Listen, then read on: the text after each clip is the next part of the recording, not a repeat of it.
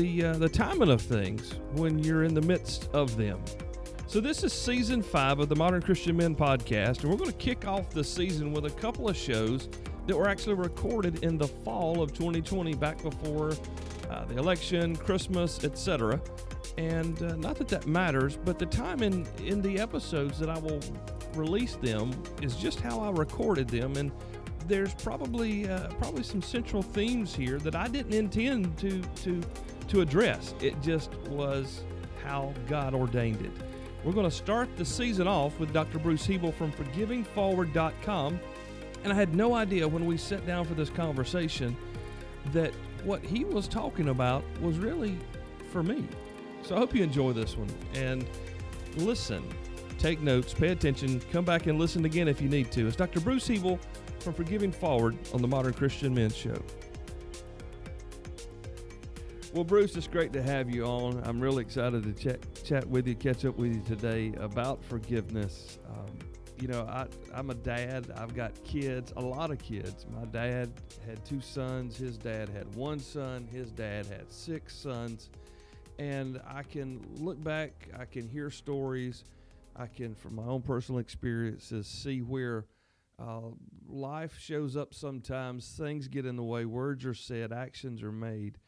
And uh, talking to men here, most specifically with our dads, uh, sometimes we do say, act, respond the wrong way, and, and seeds are planted in our heart. And then years down the road, we're looking at uh, these feelings we have towards someone. We realize that that that seed has really grown into something we weren't anticipating, and really it can be dealt with not simply, but it can really be dealt with uh, removal through forgiveness. And uh, you know, I, have heard it said that uh, if there's sin in your life, you bring the sin out so that the enemy can't uh, condemn you over that when it's in the light. It goes, you know, it comes to fruition, it comes out and and gets out of the way. It's seen. Is forgiveness kind of the same way? Is is it brought into light, and that's why forgiveness for all of us feels so much better once we start the public recognition of it?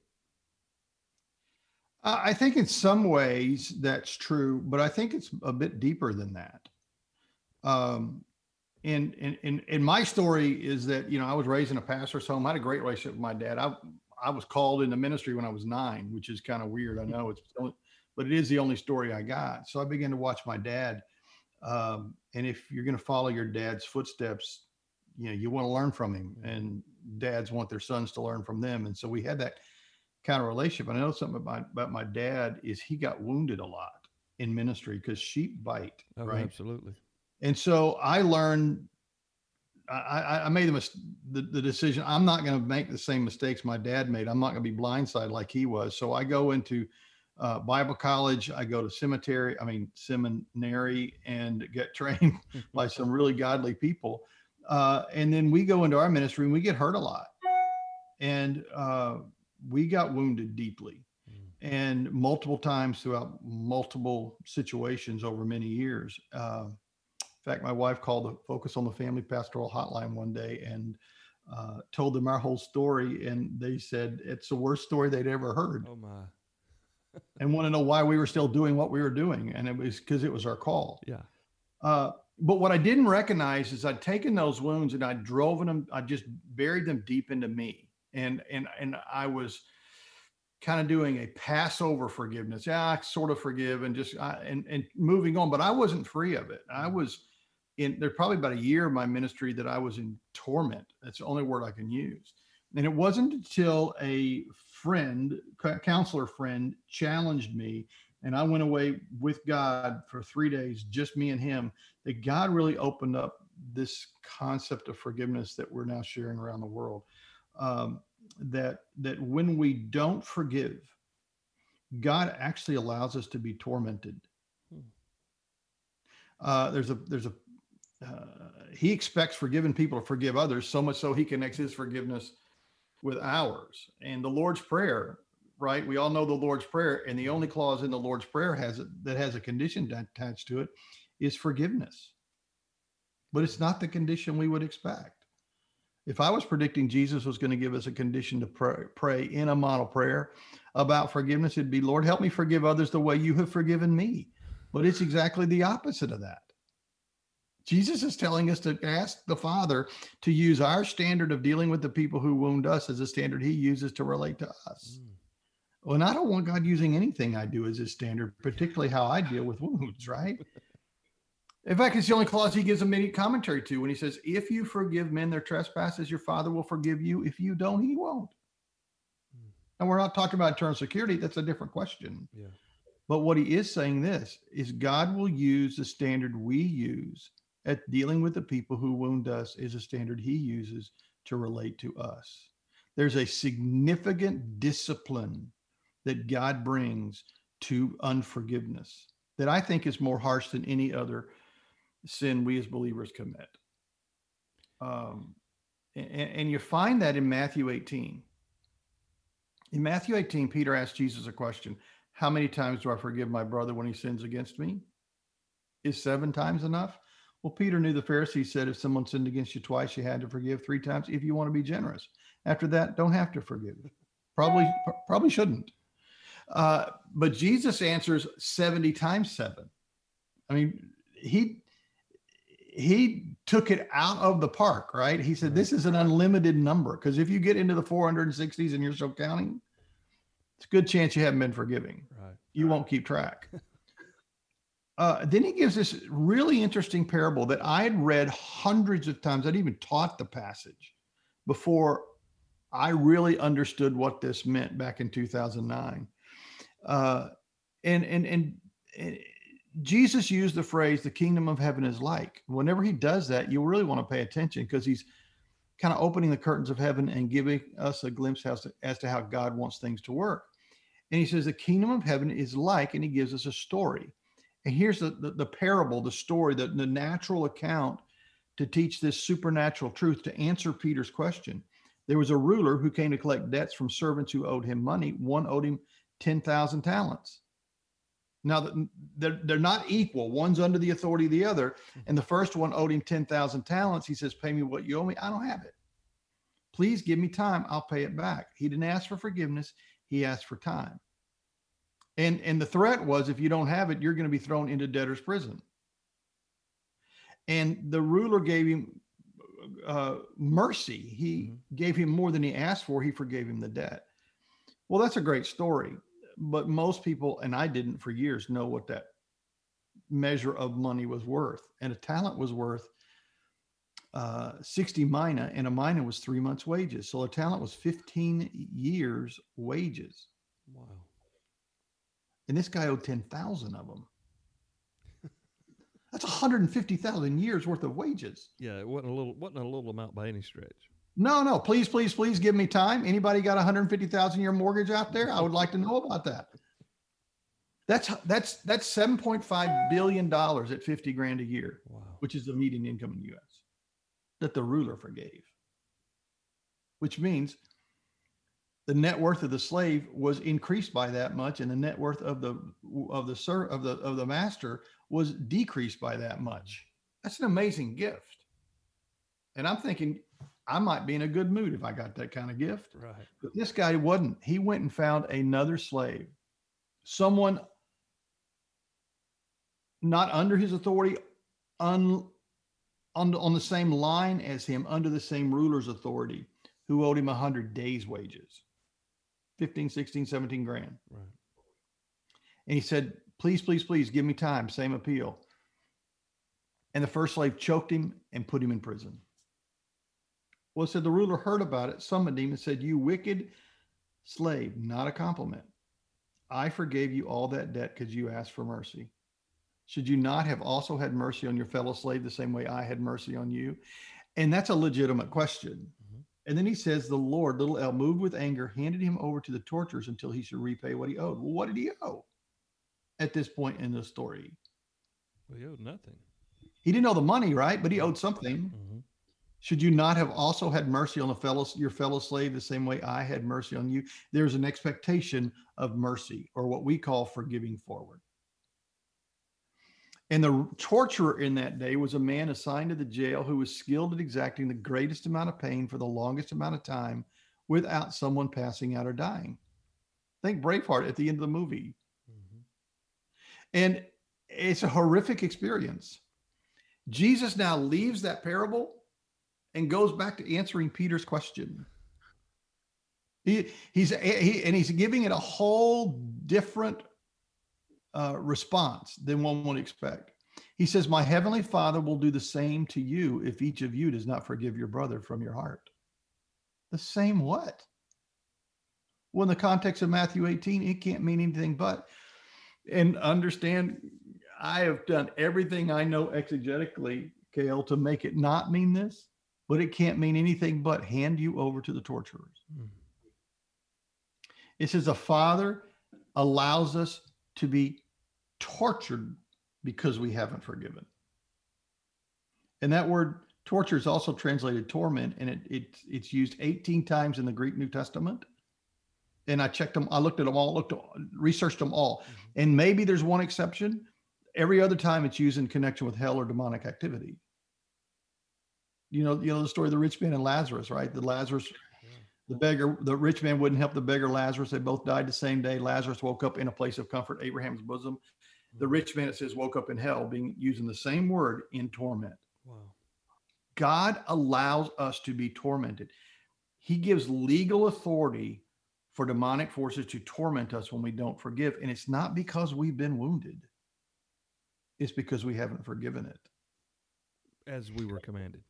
As we were commanded.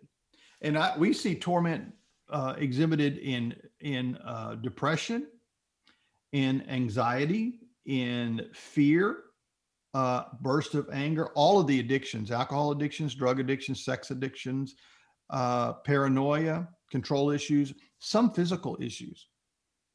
Cale, I'm from Dallas Seminary. We don't do weird stuff, but we literally have seen people physically healed simply by choosing to forgive. This makes plenty of sense to me, I honestly. Um, uh, having a Baptist background, but I've seen people who have carried the weight of things in their bodies, literally and figuratively, broken over, and yeah. seen them released from that, like you're saying, and and be able to stand upright. I've seen that, like like you're saying, you've seen some weird. Th- I've seen some weird things, and it's it it makes complete sense. It is e- even we, we thank God, the good Father. God will not allow anything to come upon us. Um, but I, I, I follow your line of thinking. It makes sense because you have to read the Gospels in the context, and you have to understand when He says, like you said, the kingdom of God is like. That's like you said when you pay attention every time because He is telling you what's happening. This is how He wants things to work. Absolutely. And again, God disciplines his children. Hebrews is clear about that. Mm-hmm. That he dis- if he doesn't discipline you, you're not his, but right? We, we, discipline our own children. Why would absolutely? And so the unfor- the, the torment is actually a discipline to correct us. Um, and it, and, and it, it's it's because of our wounding that all these things are coming, and the wounds that are driving the torment typically go way way back early. Had one we, we do a lot of forgiveness coaching. We have a 95% breakthrough rate in one sitting with wow. an individual or couples. Couples in crisis couple on their way. One one one couple sat down on our couch and she looked at me and said i'm only here because the judge said uh, we have to see one more counselor mediator or somebody i didn't care who he chose you i'm here can we get this over with so we can, i can call the judge wow i said well amen this is going to be fun thank you jesus Three hours later, she looked at me and said, uh, "You're you're a pastor, right?" I said, "I've been accused." Mm-hmm. Uh, she said, uh, "Can we renew our vows with you now?" Wow. And that's our normal. Uh, and there's one particular couple that came and sat down, and um, it's the only couple in crisis that we've worked with that didn't have a sexual sin before marriage. This one, these they were virgins. They were together, but they've been married 25 years. Uh, but she was done. She was ready to be done. And um, the problem was he had no emotional reaction to anything. Hmm. He felt she felt like she was living with a, a robot at some level. Just no no he didn't no emotional connection whatever and right. and, and and as a wife she needed that which is part of the design and so as we drilled down the guy was a uh, uh, in the military was a colonel a former he, he, he, retired out he's now doing military contracts uh, his dad was a uh, work i mean he worked in the pentagon his dad was a colonel in the military and back when he was a kid four or five years old uh, his mother died of cancer or something. Uh, and when he was when he was ushered into the funeral, uh, and he he saw his mother in a casket uh, in the church or wherever they were having the the service.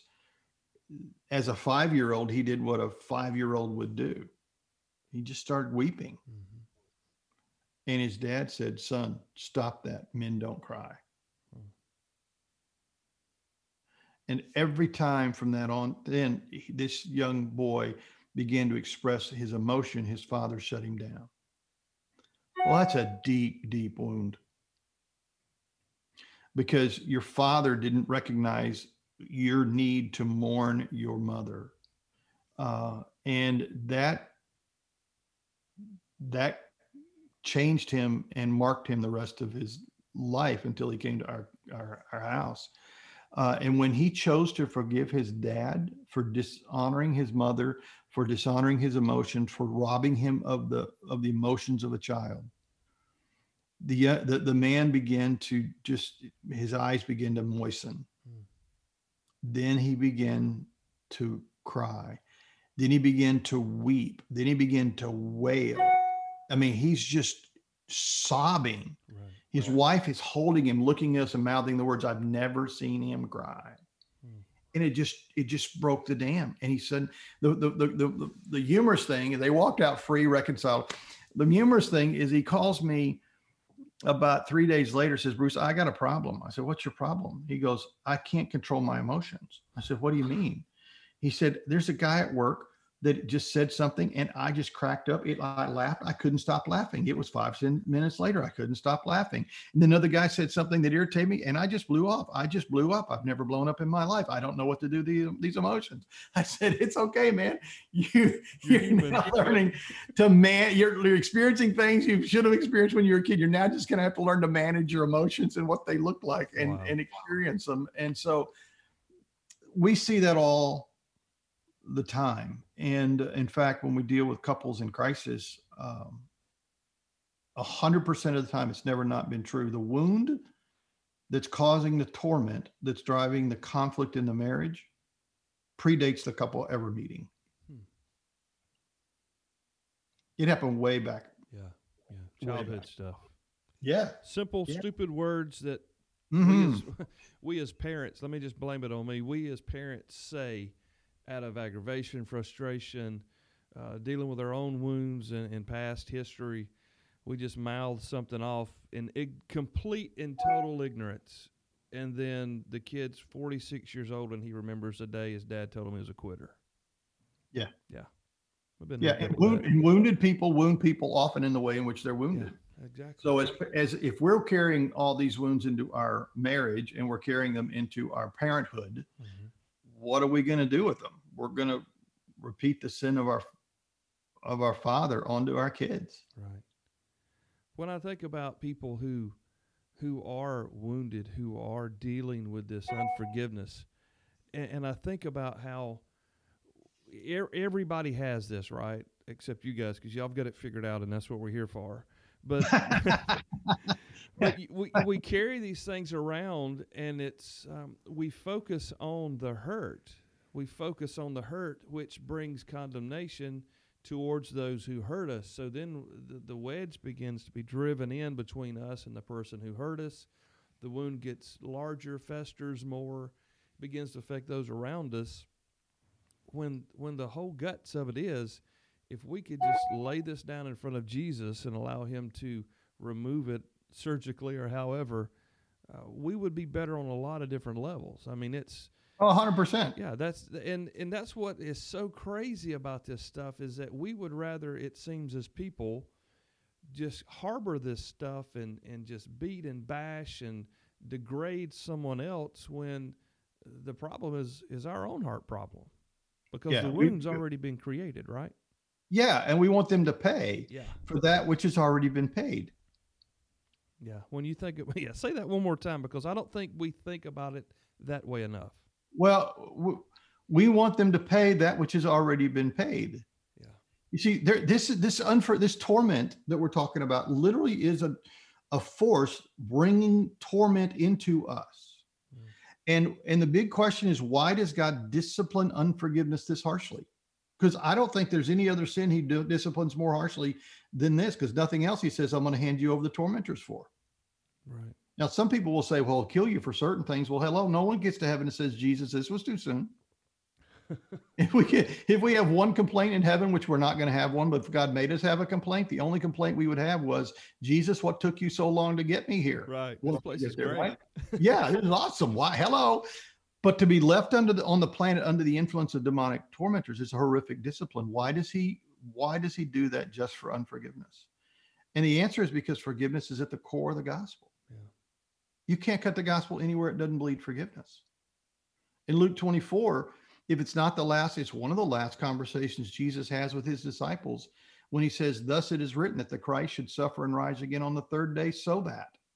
And that's so that's important. It's a purpose clause. Well, why is that important?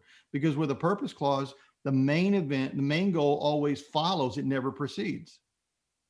What what what precedes is the means to the main goal. So we would, I think, on this podcast, everyone would agree that the blood of Jesus is a pretty big deal. Yes. Big, big, big deal, but it's not the main event. What was it? It was the means to the main event. What was the main event? So that repentance for forgiveness of sins be proclaimed in his name to all the nations. Forgiveness is at the core of the gospel. And that's what he entirely paid for and focuses his whole message on and why he did what he did, came to do what he did.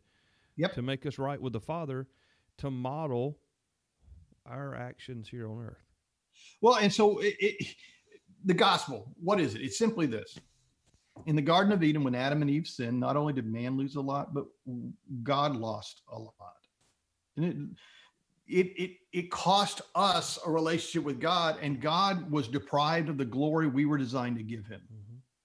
And God said, I want my kids back and I want my glory back. But there's a big problem. There's a sin debt. It's more than 150,000 years worth of wages. There's zero possibility they'll ever be able to make it right. Jesus, are you willing to do something about this? Sure, Dad.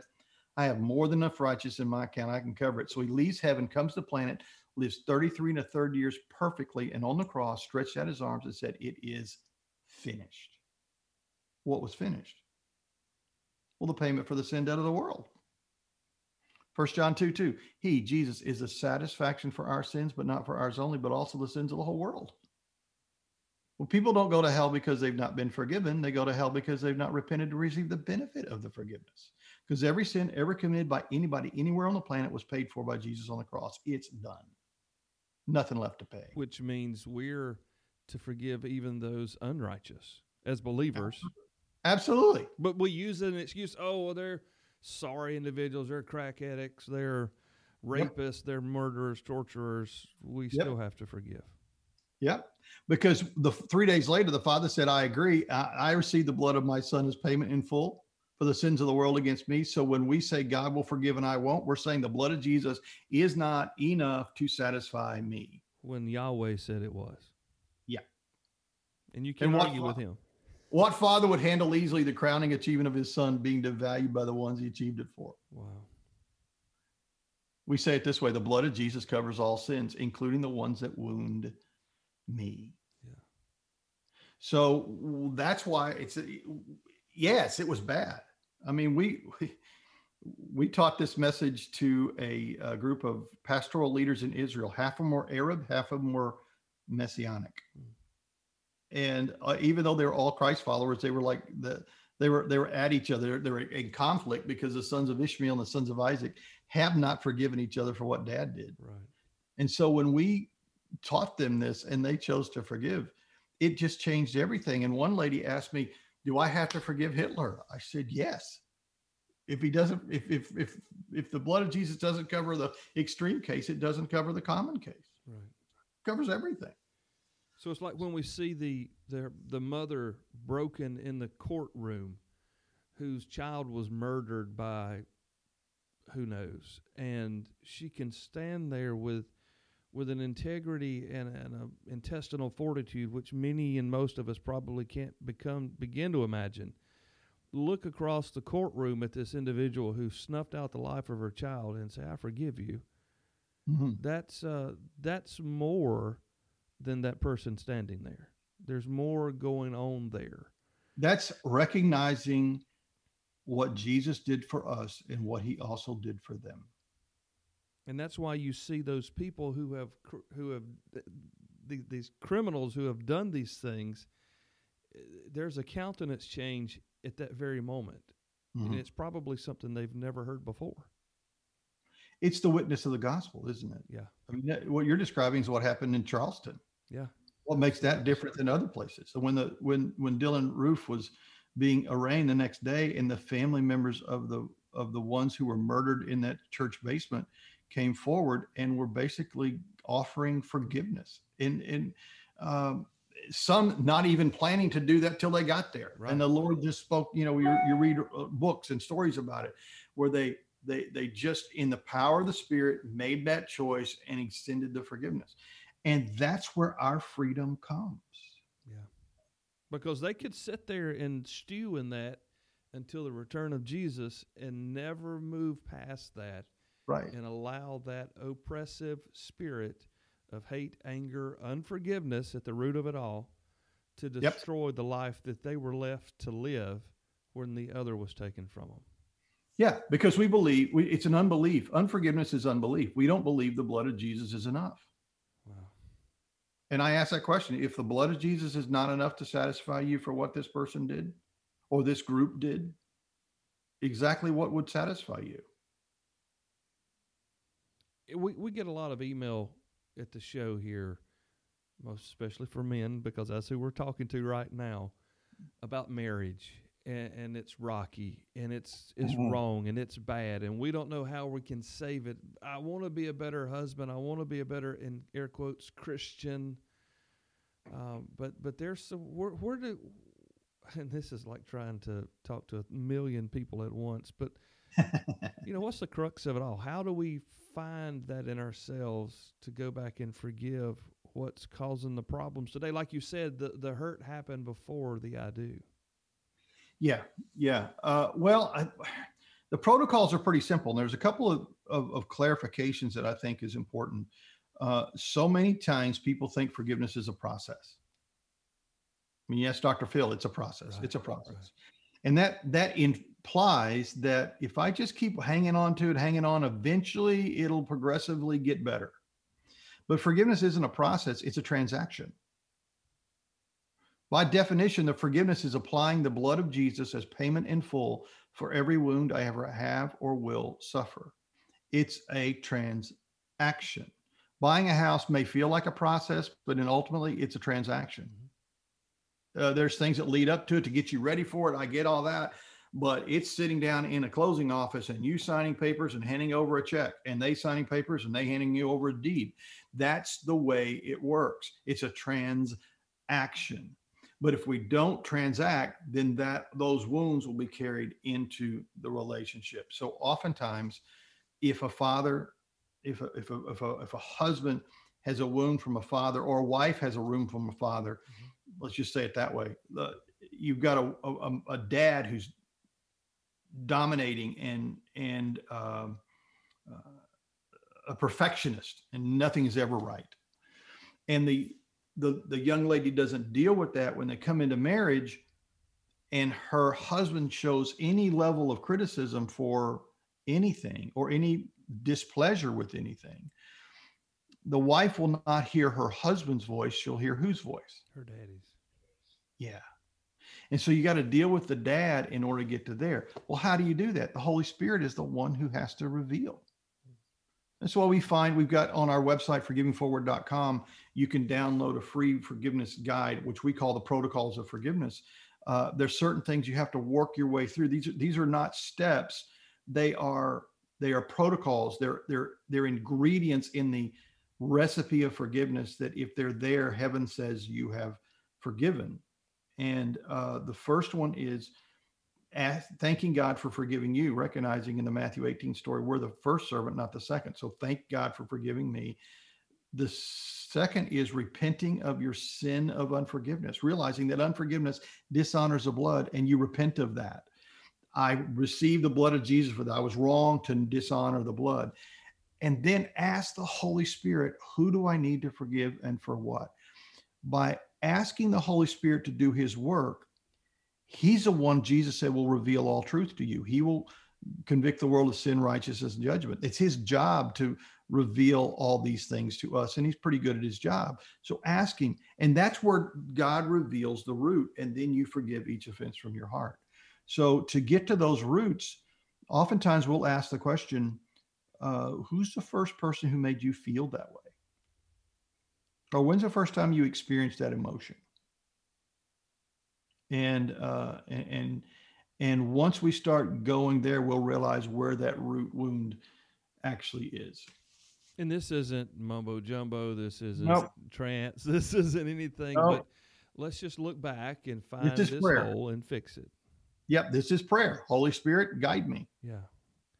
Um, you know that there's remember, remember, prayer is a not a monologue it's a it's a dialogue and one of the problems i think we have with prayer is we think it's a monologue so we'll just come to god in prayer and we'll talk and we'll talk and we'll tell him what we want what we want. We go we go amen and walk away and the father is you know the spirit is going uh, uh, uh, uh i was gonna i was gonna oh well okay next time. Yeah well that's you know, speaking of speaking of the model prayer that is kind of what's been modeled in the american church in the last 70 plus years. You know we our, our pastor prays for us and that may be the only time we pray all week uh, or at least participate in prayer. But it always involves us talking instead of, yeah. it doesn't all, all often involve us listening. Now, I've got a question, and this just struck me as you were talking. Um, you started talking about being injured, traumatized, if you will, yourself as a pastor. Yeah. That's part of your story. That's your yeah. history. That um, because the forgiveness came, that story doesn't change. Uh, Correct. How how do we uh, enact forgiveness for those who have offended us, if you will, or hurt, or whatever the term to use that traumatized us. When we enact that forgiveness, it, our story doesn't change, but that are, are we? I'm, I'm trying to figure out the best way to, to verbalize this as a Southerner. Is that the time that we just we don't let it we let it go, but the story it becomes part of the story with the story we've carried so long, or is it um, just a highlight part of a highlight reel of our past. Uh, a lot of people are going to come with some some large uh, forgiveness stories, but the story has to have the hurt in it to have the forgiveness applied. So, how do we walk that out as believers once we have embraced forgiveness and shared that? How do we share that with others without sounding like we're going back and being hung up on the original hurt and not enjoying the forgiveness? That was like a 30 minute question, but I hope it came out right. That's a great question. Um, and I'm not saying it just to buy time. That is a good question. It's an important one. People ask it a lot. Uh, and there's there's a, there's a few uh, aspects of that we got a different aspects we have to deal with. One, forgiveness doesn't say what happened was okay. Okay. Forgiveness says what happened was wrong. It was not okay. However, it was paid for. And the moment we forgive, the story, the before we forgive, that that story brings torment to us. Mm-hmm. There's there's there's torment inside of us. There's turmoil. There's there's pain, there's addiction, there's anxiety, there's fear, there's all these things. The moment we choose to forgive, remember it's a discipline. And with God, a discipline only lasts until it accomplishes its goal. And the goal of God's discipline is to get us to rethink, to repent, and come in line with Him. So the moment we forgive and apply the blood of Jesus to it, the tormentors leave. So our, all of our emotions about it shift because we've been free. When someone forgives, uh, they their heart will ask, "How's your heart?" And they'll say, "It's light. It's free. I can breathe again. Mm. It, it's like a weight was just lifted. You know that I feel full and empty at the same time. There is a there is a supernatural shift in our countenance when we when we do that. And so the story now becomes a story of God's grace, not a story of our pain. And so when we tell our story, we don't tell the details of our story to protect the forgiven, but we will tell our story enough so people know the grace of God and what he has done for us. And so they will see the consequences that we suffer from forgiveness and they can they can work their way out. They can make the choice to forgive and not have those consequences. So again, it happened. It's not okay. It was paid for maybe a good way to expri- uh, explain it is this. If i'm driving down the road and somebody runs a stoplight and, and crashes into my car and totals it uh, i'm going to get out and i'm going to look for two things. I'm going to look for a driver's license so i know who i'm talking about and i'm going to look for a insurance card. And if i look at the insurance card and it's in date and it has the coverage then i just go okay we're good. And so i remember the accident and i remember the old car but now I got a new car I'm driving, right? So mm-hmm. it happened. It wasn't okay. It was made right. And so now I'm okay with it. I'm not identified by it anymore. The moment we choose to forgive, our identity is no longer with the woundedness. It's now with the grace of God and the blood of Jesus that, that covered it all. And we're, we're, we're focusing on his blood and his sacrifice and his cross and the transformation that brings us as opposed to the wounding that we've suffered. So that's revelation, literally and yep. figuratively, but it's it is the overcoming the the dragon, the enemy, by the word of our the blood of it, the blood of the lamb, and the words of our testimony. That's yeah. exactly what that is. So w- we are able to tell our story and to express where we've been and how we got here. But but we won't be identified but we won't be identified with the wounding anymore. Right. Which there's it'll there's be, tremendous freedom there already. You can see. Yeah, it, it'll be it'll be a trophy of grace. It'll be a story of grace, a story of God's deliverance and God's goodness. Uh, and the other thing, uh, you'll end up you have to bless the person. So your your anchor, your rancor rather toward the other person will be gone because until you bless if you cannot bless someone you've not forgiven. That's the fifth protocol. After you actually forgive transfer their debt to the cross mm-hmm. you bless them. If you can't bless someone you've not forgiven them because it's the kindness of god that leads us to repentance. While we were still enemies god blessed us with the greatest blessing of all. He sent his son to die for us. So everything in our countenance toward the person and toward uh, the situation changes. Now, that doesn't mean you're reconciled because reconciliation takes repentance on their part. Right. But God calls us to forgive first, sit at the table of reconciliation with God the Father and the Holy Spirit, uh, the Son, the Son and the Holy Spirit sitting there, and God will do something to bring a reconciliation. You don't do that. You don't even go to them and tell them. You just forgive, and then you you you bless them, and you let God deal with the reconciliation issue. Now, when you're sitting there with a couple on your couch, do do you have a is it is it different than what you just described, or is it the heart works and you know it's working and the the spirit moves, the heart is changed, and you don't even have to ask them to say uh, we need to reconcile. It just happens. I would imagine live well, in person sometimes. Yeah, well, when you're sitting there with a couple, you know, God, we're we're coaching them. We call we don't call mm-hmm. counseling or coaching. We're more directive. I like that better anyway. Yeah, yeah. A, a, a, coach gets you to do what you don't want to do to become what you want to become uh, counselors uh, tend to be trained to be uh, a little non-directive, and I don't think that's as, as effective. Yeah. And uh, and I think as as as quickly as someone can come from death to life by putting their faith in Jesus, they can come from from torment to freedom by choosing to forgive. So we will actually coach them through these protocols. And uh, but what will happen when a couple's sitting here, and why we we do it together most of the time, is um, oftentimes that root wound is uh, is is unknown by the spouse. Wow. And so, let me quick story. Um, we had a couple come to us. Uh, he is a he's a well-known Grammy Award-winning R&B uh, uh, musician, and he heard about us, so he came to us. And he'd come to Counter with Christ about three or four weeks earlier, uh, and then in that freedom confessed to his wife that he did not know how many women he had slept with in his 14 years of marriage. Mm. And that he had an 11 year old son his wife knew nothing about. And she thought the marriage was perfect up until that point. Right. But he'd fly women to London or wherever he was performing and, you know, then come home. And somehow he talked her into showing up at our house. Without a shotgun. Without a shotgun, yeah. And um, and so as we begin to drill down, again, what we said earlier that uh, wounded people wound people in the way in which they're wounded, and if a father uh, violates uh, the marriage of the mother, it will wound the son. It just will. It always does. And if he doesn't deal with it, he'll repeat the wounding. And so his father had the same kind of lifestyle. And so as he was forgiving his father, coaching him to forgive his father, in the middle of it, he said, And my sister. I said, What did your dad do to your sister? He said, Nothing. It's what my sister did to me. I said, Well, let's park that over here for just a minute. We'll get back to your sister. Let's stay with dad. Let's finish forgiving dad because we deal with one person at a time. He forgave dad, transferred to the cross, blessed dad. I said, Let's go back to your sister.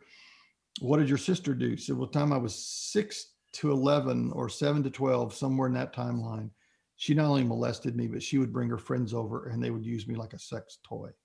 Wow. And I said, that explains a lot. And so when he forgave his sister uh, and himself for what he did to his marriage, um, because we oftentimes have to forgive ourselves. And he just got radically shifted. Everything in his countenance changed. Hmm. And then Toni coached his wife to forgive, who did not know anything about the sister situation. But she forgave her husband, forgave her father in law, forgave her sister in law, and uh, forgave herself for some things because there was other stuff in her because we all come wounded, right? right, right. And uh, she, they walked out reconciled.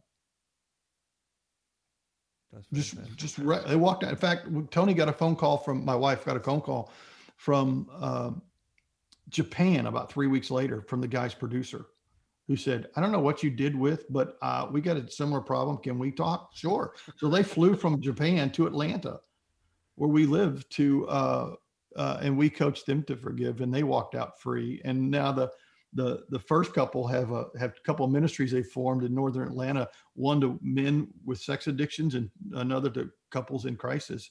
Uh, and we kind of put this message out on a blog recently, and he contacted us. This is several years ago, and said, "Man, we're doing great. Thanks for. Uh, I recognize we, we we wrote it in such a way no one would know who he was, right. but he knew who he was, and so he wrote and he said, "Man, thanks for the. It's just changed our life. We're just doing awesome. Thanks for the ministry you're doing in lives wow. people." Okay, so, so uh, guys listening, they are not nationally known R&B artist with friends in Japan who can fly across the Pacific to get marriage counseling. Tell me about your website. Tell me about uh, what you can. I mean, the pandemic had to absolutely change the way you guys do things, even in Georgia.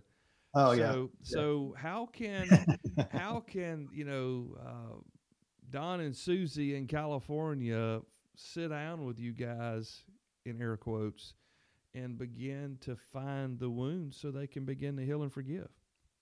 Well, our, our website is forgivingforward.com.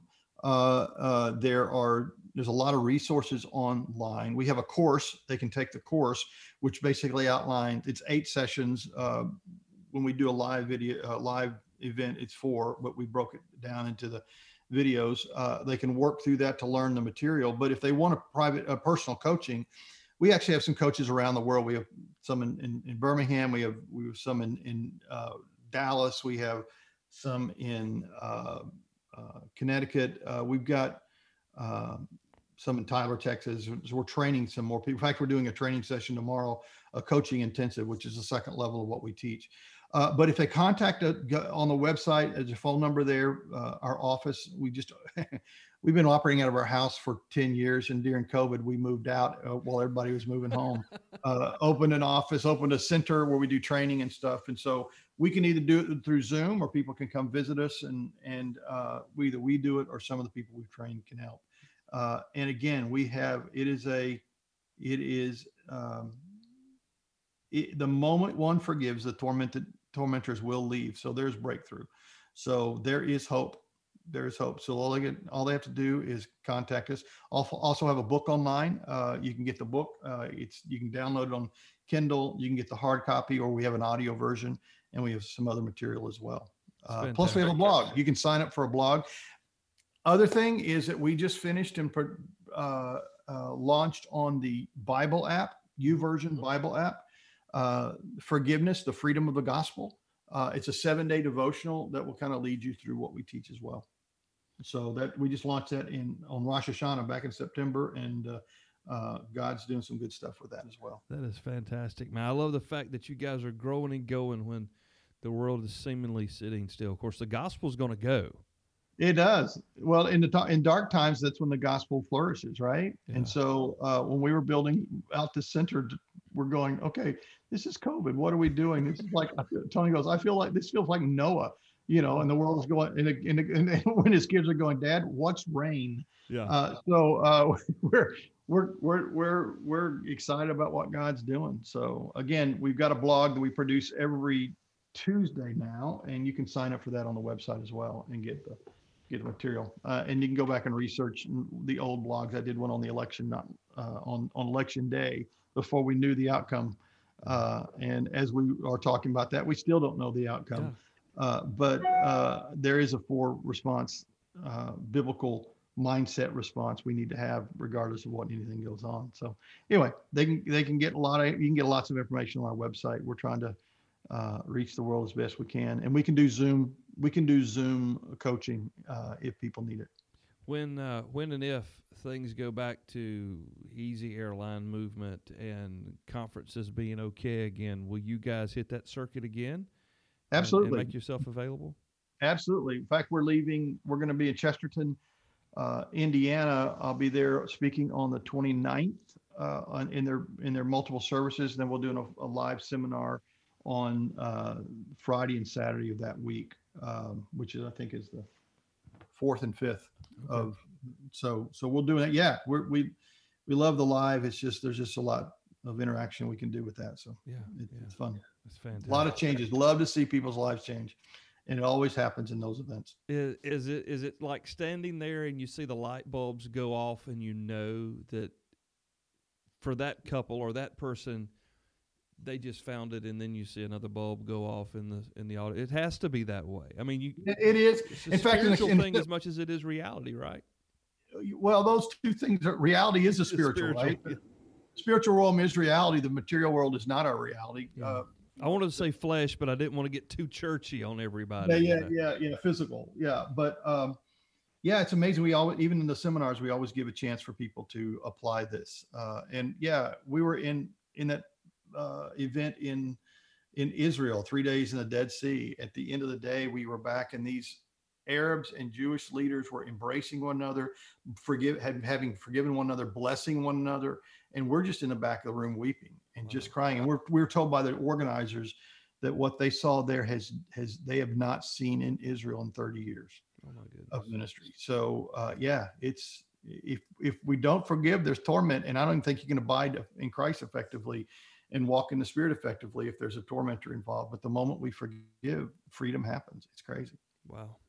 That could set a lot of churches free, but we won't talk about that today. But man, that's some powerful stuff. Yeah, I, I tell people that the reason the church is so impotent today is we haven't learned to forgive. Yeah. And the world is saying, you're not smoking what you're selling. Right, right. Yeah. You want us to believe in the forgiveness of God, but you're not forgiving one another. And uh, so I think guys will resonate with this one of my life uh, principles that I live by is I never eat barbecue prepared by a vegetarian. it's it's just not going to turn out well. No, no. I want my barbecue prepared by a heavy set guy with barbecue sauce in his beard. Uh, I want to know he's eaten and tasted the stuff and he's sharing with me the overflow. And when we learn to forgive, the world wants to know that we've eaten and tasted the grace of God, and so that we can share with Him the overflow out of our life. Absolutely. And that happens when we choose to forgive. I love that. Give us your website one more time, Dr. Bruce. It is forgivingforward.com. Forgivingforward.com. Very easy to navigate. The links are there. We'll have them in our show notes as well. Yep. And uh, and and you can we've got a, a, page on Facebook. So you can you can uh, like us on Facebook, and I think we have a Twitter account and Instagram account. Okay. Uh, so uh, follow us on all of those venues. It helps us, and uh, uh, and then sign up for the website. I mean the uh, the the uh, the blog.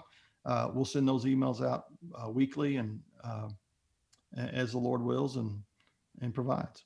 We really appreciate you being here with us today. Your transparency and candidness are awesome.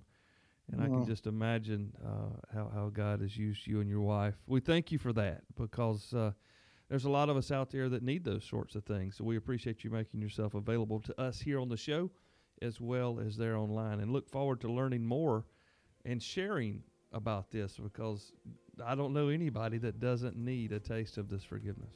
Absolutely. The only people who don't need it are the ones who've never been wounded. So uh, And we don't know any of them. No, no. Was one guy walked perfectly on the planet and we killed him. So none of us get out of this unscathed. So we're we're, we're excited about helping and and uh, appreciate what you're doing uh, as well, my friend. And yeah, yeah, keep us in keep us in your prayers and and uh, uh, let us know what we can do. And again, anybody needs our help, just contact us. We'll do our best. All right. It's uh, forgivingforward.com. Yes, sir. All right. We'll share it on the show as well, in the show notes. And Dr. Bruce, it's been a blast. Thank you for catching up with me early this morning. God bless you and your family and uh, your ministry. And look forward to catching up with you sometime soon. All right, great. Thanks.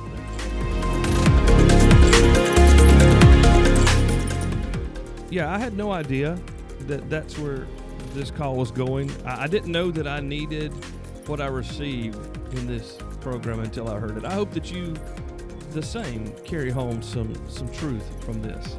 It's forgivingforward.com. Dr. Bruce Hebel, you can check him out. Uh, he's got his courses listed there on the website. A, a lot of stuff that you may want to go back and revisit, uh, potentially with your family. Uh, most importantly, get this